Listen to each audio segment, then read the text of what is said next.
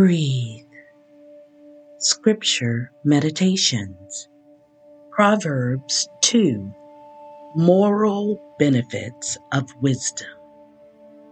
My son, if you accept my words and store up my commands within you, turning your ear to wisdom and applying your heart to understanding, indeed, if you call out for insight and cry aloud for understanding, and if you look for it as for silver and search for it as for a hidden treasure, then you will understand the fear of the Lord and find the knowledge of God.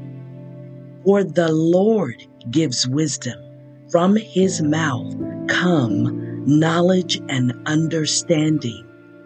He holds success in store for the upright.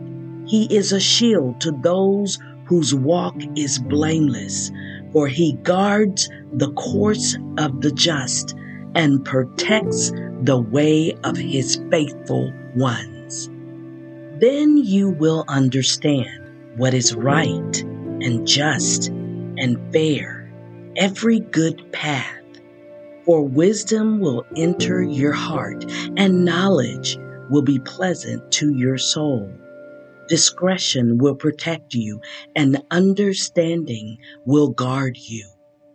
Wisdom will save you from the ways of the wicked men, from men whose words are perverse, who have left the straight paths to walk in dark ways, who delight in doing wrong and rejoice in the perverseness of evil, whose paths are crooked and who are devious in their ways.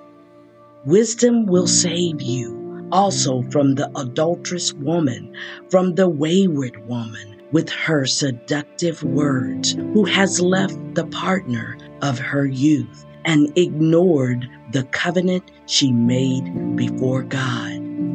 Surely her house leads down to death and her paths to the spirits of the dead. None who go to her will return or attain the paths of life. Thus you will walk in the ways of the good and keep to the paths of the mm. righteous.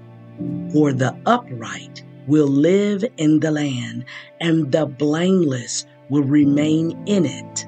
But the wicked will be cut off from the land, and the unfaithful will be torn from it.